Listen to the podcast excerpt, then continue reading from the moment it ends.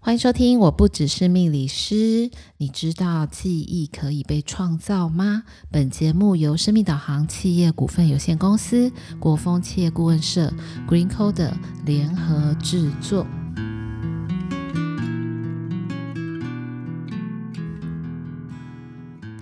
欢迎收听我不只是命理师，各位听众朋友们大家晚安，我是 Lilian。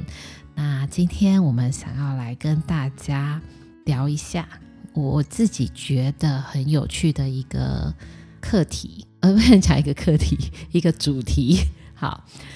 真假人生。那为什么会想要来提真假人生？那当然在我的工作的一个范围里面，其中有一块是做催眠的咨询的这个部分。那我的印象当中呢，我看过了一些影片，那这些影片呢，其实有提到过创意。那创意是创造记忆，所以其实我的确也看了一本书的书名就叫做《记忆与创意》，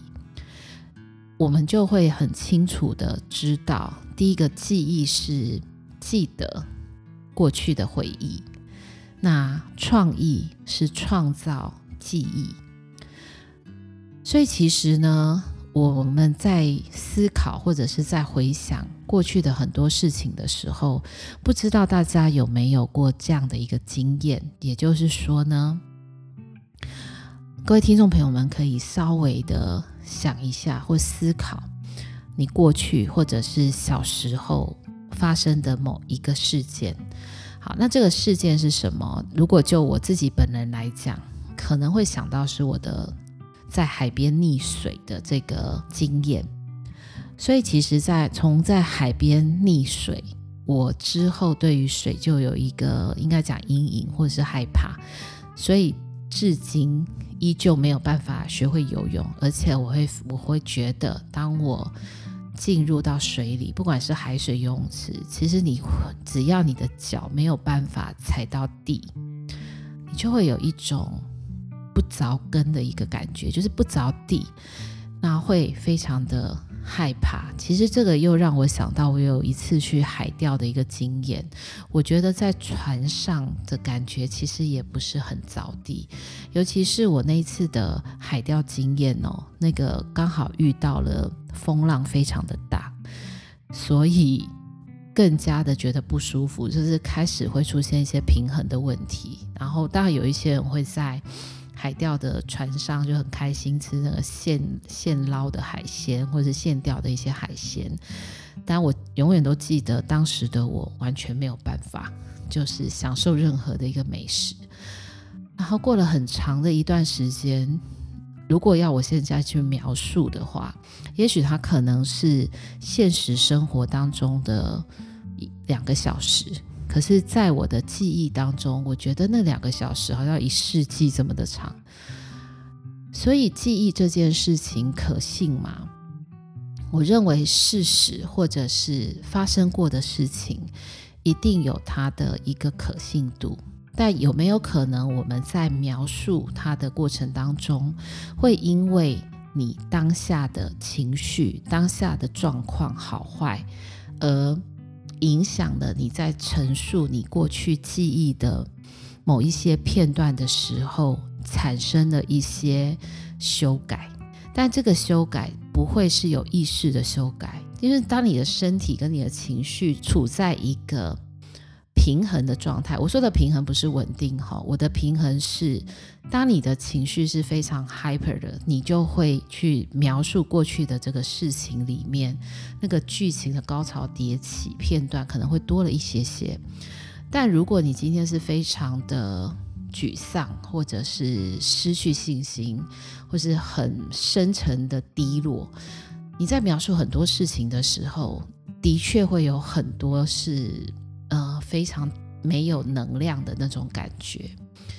所以其实记忆这件事情可信不可信，当然其实很多人会有不同的一个看法，但主要我们今天不是来聊它可信不可信，而是我想要跟大家分享一下创造记忆这件事情的确是有真实的一些范例或者是一些真实的案例是可以被分享的。我们在讲创意其实会提到多重人格，那我自己印象当中有一个影片它叫 Sybil， 那其实这就是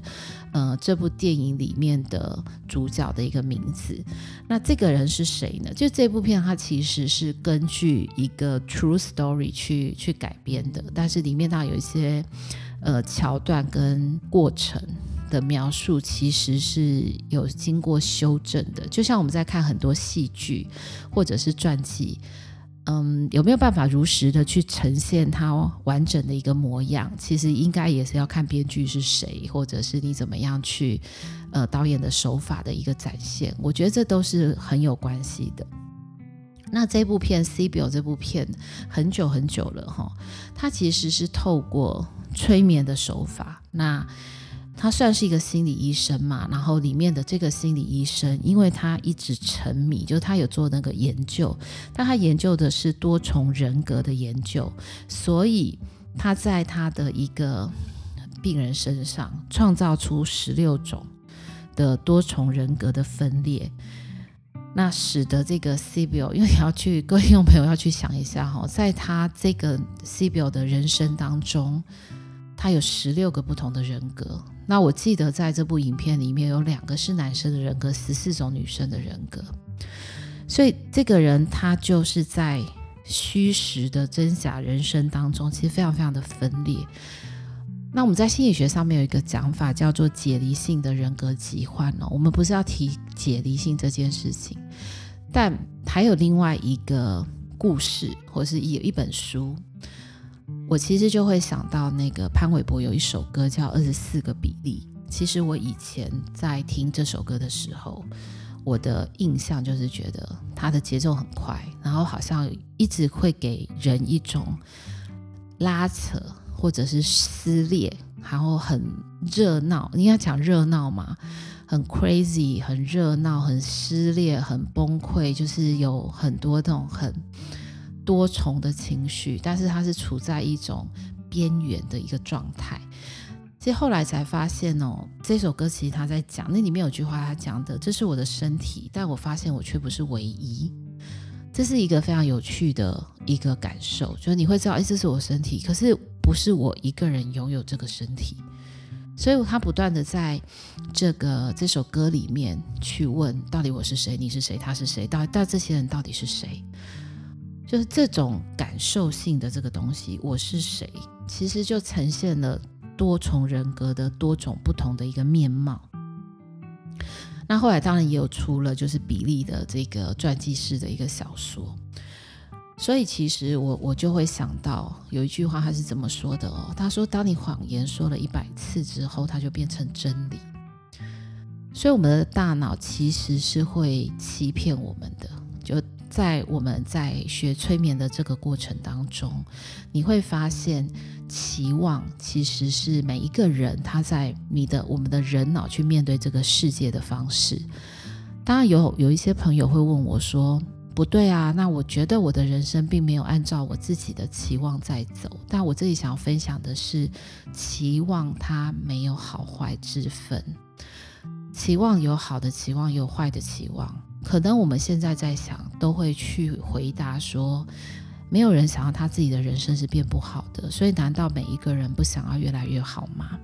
我觉得想要变得越来越好，想要变得越来越能够肯定自己，喜欢自己，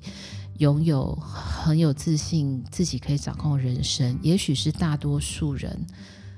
自己的期望。可是呢，有一些期望是在环境当中，在你的成长背景当中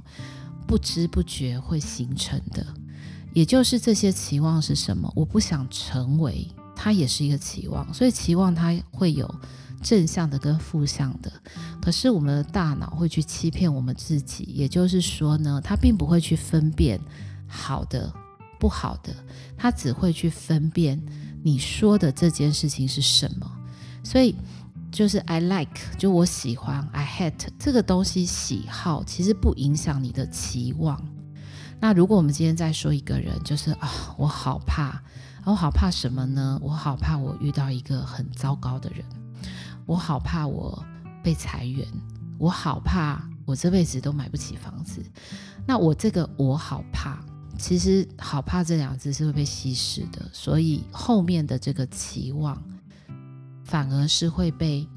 在你的内心深处，你的潜意识，你的大脑的运作的这个过程当中，它是不断的在运转。所以很多时候我们都会说你的人生是你自己创造的，那也有一点点像是当我刚刚提到这个 Sybil 或是24个比例，其实你会发现，当然在这故事当中我刚刚提到了是一个心理医生，他在对他的一个病患做了一个他自己非常 crazy 的一个研究，就此改写了他的一个人生。但怎么样去创造出这样的一个东西，比如说我们在一个日常生活当中，其实每一个人有不同的面向，这件事情是每个人都会拥有的。我的面向表示的是我处理或是我让别人看见我的行为，我的思考，这些模式，这个叫面向。但是人格这件事情跟面向是不一样的。譬如说我今天可能会有很多的身份，好，那我在我的父母的面前是个女儿的角色，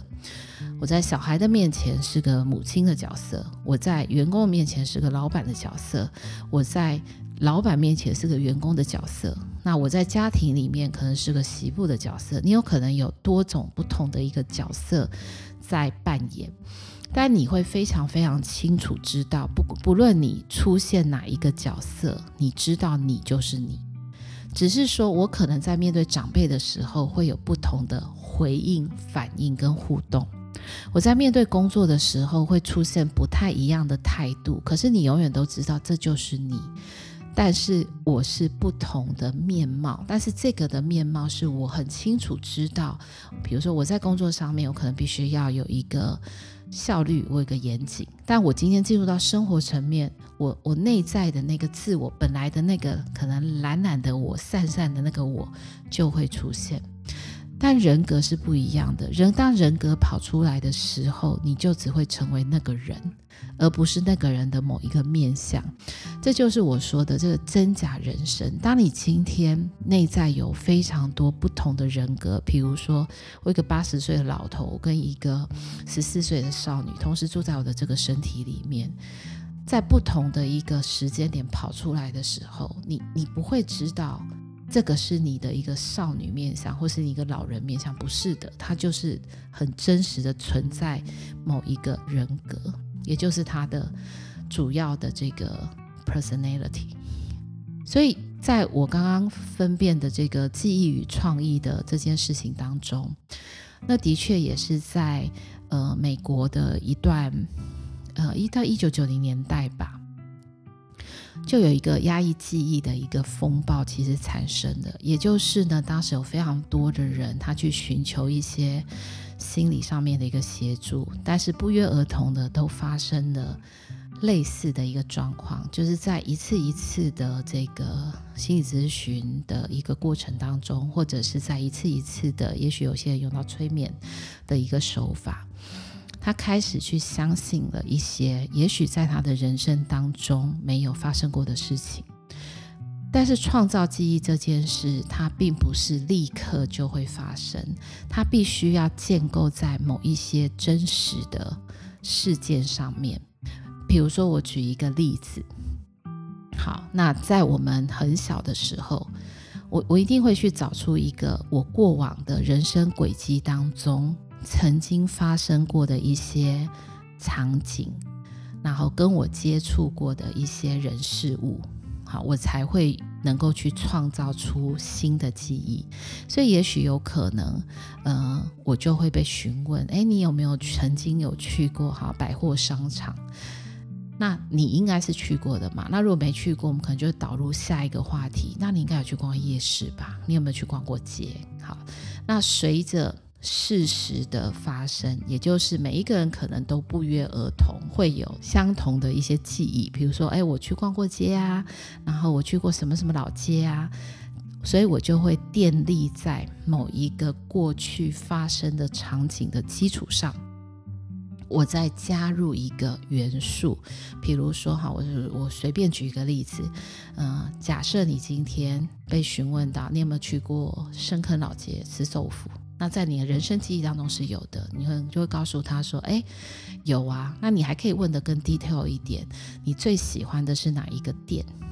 好，那我最喜欢去哪一间店里面坐着跟我的朋友一起吃东西，这个是过去曾经在你的人生当中有发生过的事件，但你可以在这个过程当中再添加或是删减元素，此时就会进入到记忆的创造。也就是我可能可以问你，那你当时在吃饭的过程当中，旁边的桌子，就是旁边的别桌，有没有遇到比如说好一个戴棒球帽，白色棒球帽的一个老人家，或者是一个少女，或者是一个少年都可以，有时候你记不记得你隔壁桌有一个谁谁谁戴着什么特别的帽子，或者是穿着红色的衣服或者红色的裙子什么，你可以去创造一个也许他没有的场景。好，但是因为事实已经发生，这个事实就是我去了深坑老街，我进了某一间店里面，我吃着，甚至你还可以问他吃了某道菜，那你就可以跟他说，从你的眼角余光望出去，其实你会看到一个戴白色帽子的少年，那他就跟他说，没有啊，我没有印象啊。你可以再问他，假设他今天是闭上眼睛进入到一个阿法波的状态，还可以再问他，真的没有吗？再想一下。这个人可能会一直告诉你没有，但你此时此刻你就可以创造一些可能，比如说你也许就可以问他说，从你的眼角余光看过去，可能有一个白色的影子，那你再告诉他说，这个白色其实就是帽子，其实戴着这个帽子就是一个少年。我讲的这个就叫做创造。但 他的速度或者是这个过程很快吗？不是，他必须要经由一次一次的引导，再加入我们在催眠的一个要素里面的深化跟强化。所以可能这一次他来找你的时候，他可以做一个记忆的创造，叫做我去深坑老街的时候吃饭，遇到一个戴棒球帽的少年坐在我隔壁桌。然后下一次你就可以延伸这个场景，添加或是删减某一些的元素，然后经由时间一次一次一次一次的累积，再加上你一次一次的强化跟深化。那听众朋友听到这里是不是就觉得好像很熟悉？好，没错，这也就是我们在日常生活当中会发生的事情。所以如果今天你从小到大，你身边的大人他这一辈子都在为了没有钱而烦恼，你每天就会听到他说，我们今天付不出餐费，我们明天付不出住宿费，我每天都在烦恼我的钱要在哪里。你就会发现它也是一个植入的一个意念。当你每天都生活在这样子的一个环境，还有这样子的言语之下，它自然而然会对你产生一个影响。所以你可能每天都听到，你就会认为这个世界上大家都一样。所以没有一个人是富裕的，或者是没有一个人是不用为钱烦恼的。当你慢慢在长大的这个过程当中，你会发现你不断的再去证明，原来人越大，原来当我今天开始进入社会工作的时候，其实现在的社会钱都是不够用的。你会去印证，或者是不断的去寻找你心里的这个信念的证据，在你的日常生活当中。所以其实大家都可以去思考一下，如果今天你的确觉得我不可能会做成什么问题，在你的人生当中是不是就创造了一个意念，这个意念就会去改变你的生活环境跟周围所有的这一切。所以我的确也觉得我在看这几部影片跟这个传记，甚至在听的24个比例的这首歌的时候，你其实会不断的去思考这件事情。也就是说，我们今天进入到日常生活的时候，其实人生当中当然有真有假。那很多人会说，我告诉你我听到的是什么。会不会有的时候，我好像之前看过一部戏剧，然后那部戏剧是古装剧哦，我印象很深刻的是里面的一个武林高手，修仙门的一个武林高手，然后别人问了他一件事，他问他说，师叔啊，我想请问你，当年谁谁谁是不是一个就是背叛我们这个门派的一个叛徒？那我觉得这个师叔回答了一个我认为很好的一个答案，他竟然回答他说，我有听过这件事情，但我没有见过，所以如果今天是我没有亲眼所见亲耳所听，我理解到这件事情是不是事实，我并不会全然的相信，就我没有办法告诉你这件事情就是这样，因为我只是听别人说，或者是在历史上在门派的这个派别里面的记录里面有记载这样的一个事情，所以我会告诉你我知道这件事，但我不会告诉你它是一个绝对的事实。那我当下在听到他的回答的时候，我的确觉得这好像是一个很不错的一个思考的一个脉络。所以当我今天进入到我的真实生活，或者是听众朋友们在你的现实生活当中，不论今天是在你的工作或者是生活各个层面里面，我也真的都觉得不要听这个人怎么说。比如说有一个老师说我这辈子都存不了钱，我觉得可以听，但如果这件事情不是你要的，你也不要全然的相信，也许你可以试着去用你自己想要的东西而去改变别人加诸在你身上的这些创造，不管创造人、创造事情、创造事件来去改变你的人生，我都觉得你可以去掌握，或者甚至去主导你自己真正想要的东西来到你的身边。当然今天在节目当中讲这个创意与记忆跟真假人生这件事情，